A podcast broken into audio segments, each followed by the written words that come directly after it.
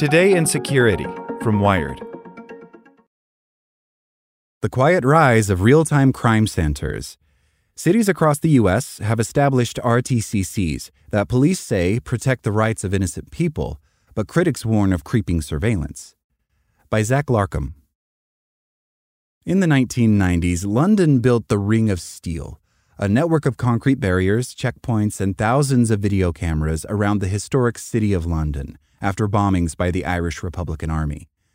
The idea was to monitor everyone entering and leaving the square mile, what the New York Times later called fortress urbanism.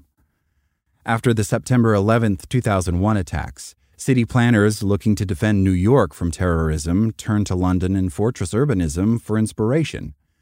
Fusion centers, where U.S. law enforcement agencies share intelligence at a federal level to be analyzed and build a bigger picture of crime, had been around for a few years. But officials began asking what if fusion centers could be localized? What if local law enforcement could analyze and gather masses of intelligence from one city? In 2005, they answered with the first Real Time Crime Center, or RTCC, a sprawling network of CCTV and automatic license plate readers, or ALPR, linked to a central hub in the New York Police Department headquarters, costing $11 million. Since then, from Miami to Seattle, RTCCs have steadily expanded across the U.S.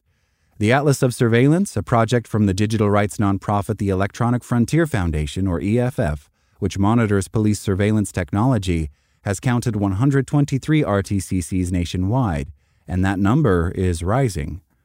Each RTCC is slightly different, but their function is the same gather surveillance data across a city, and use that to build a live picture of crime in the city. Police departments have an array of technologies available to them that span from CCTV, gunshot sensors, and social media monitoring to drones and body cameras. In Ogden, Utah, police even floated the idea of a 30 foot crime blimp. In many cases, images that police systems collect are run through facial recognition technology, and the data gathered is often used in predictive policing. In Pasco County, Florida, which operates an RTCC, the sheriff's office's predictive policing system encouraged officers to continuously monitor and harass residents for minor code violations, such as missing mailbox numbers and overgrown grass. Eric Levine is a detective at the Fort Worth Police Department in Texas and communications director at the National RTCC Association. He says there has been a boom in RTCCs over the past year because officers believe they help with more precise policing. He likens the scatter approach to policing in previous years to throwing out a fishnet and hoping to catch something. For what we had at the time, that worked. But what inevitably happens is you end up alienating the community because you're not just stopping the bad guys, you're also stopping innocent people that are just trying to live their lives, he says. A real time crime center is a scalpel we aren't catching the wrong people anymore.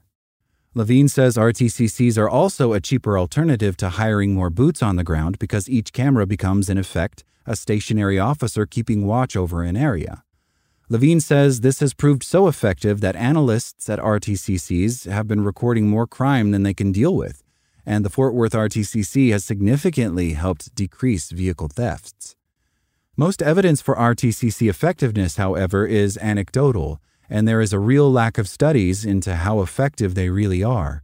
In Detroit, a National Institute of Justice study concluded that Project Greenlight, a part of the Detroit Police Department RTCC that established cameras at more than 550 locations, including schools, churches, private businesses, and health centers, helped decrease property violence in some areas, but did nothing to prevent violence and other crimes.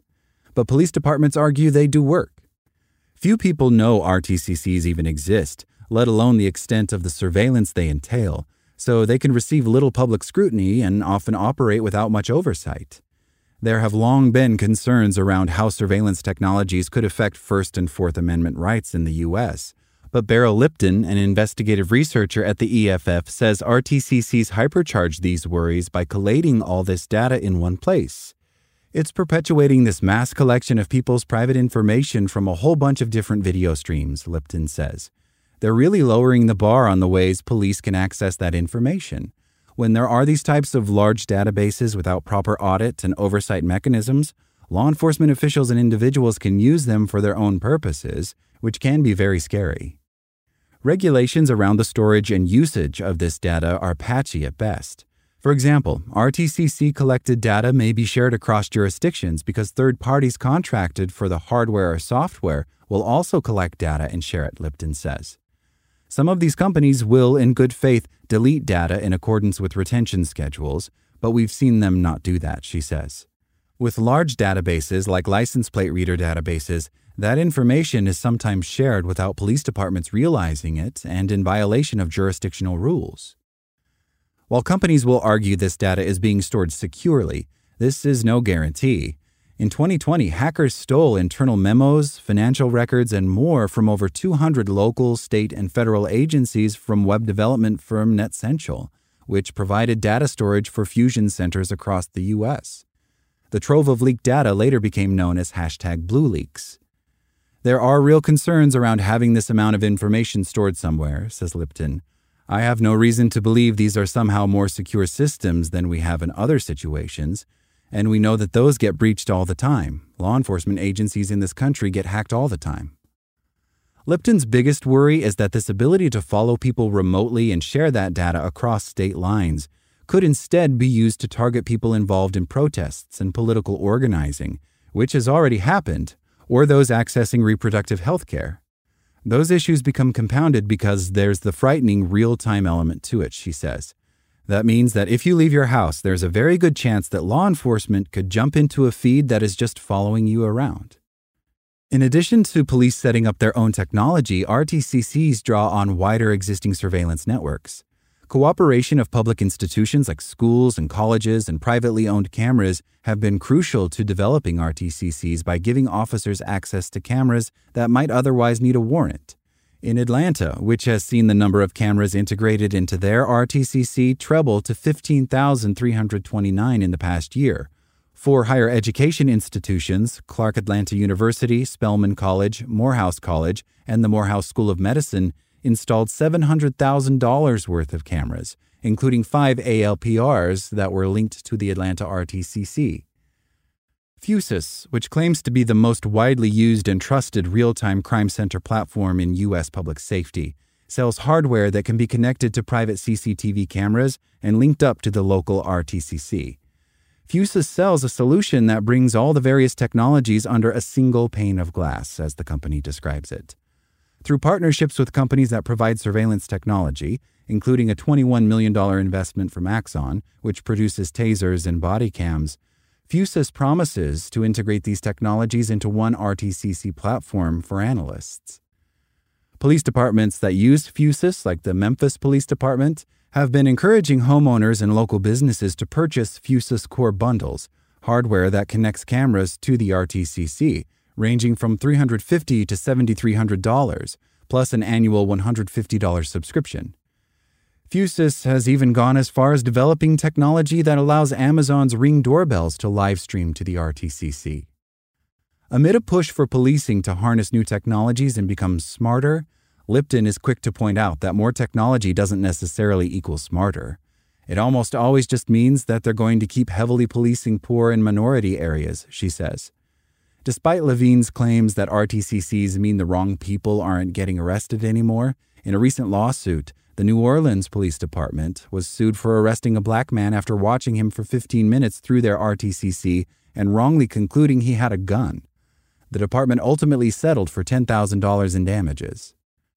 Lipton believes relentless surveillance is an infringement of citizens' rights and would like to see the use of these technologies limited aside from facial recognition, which she says should be banned.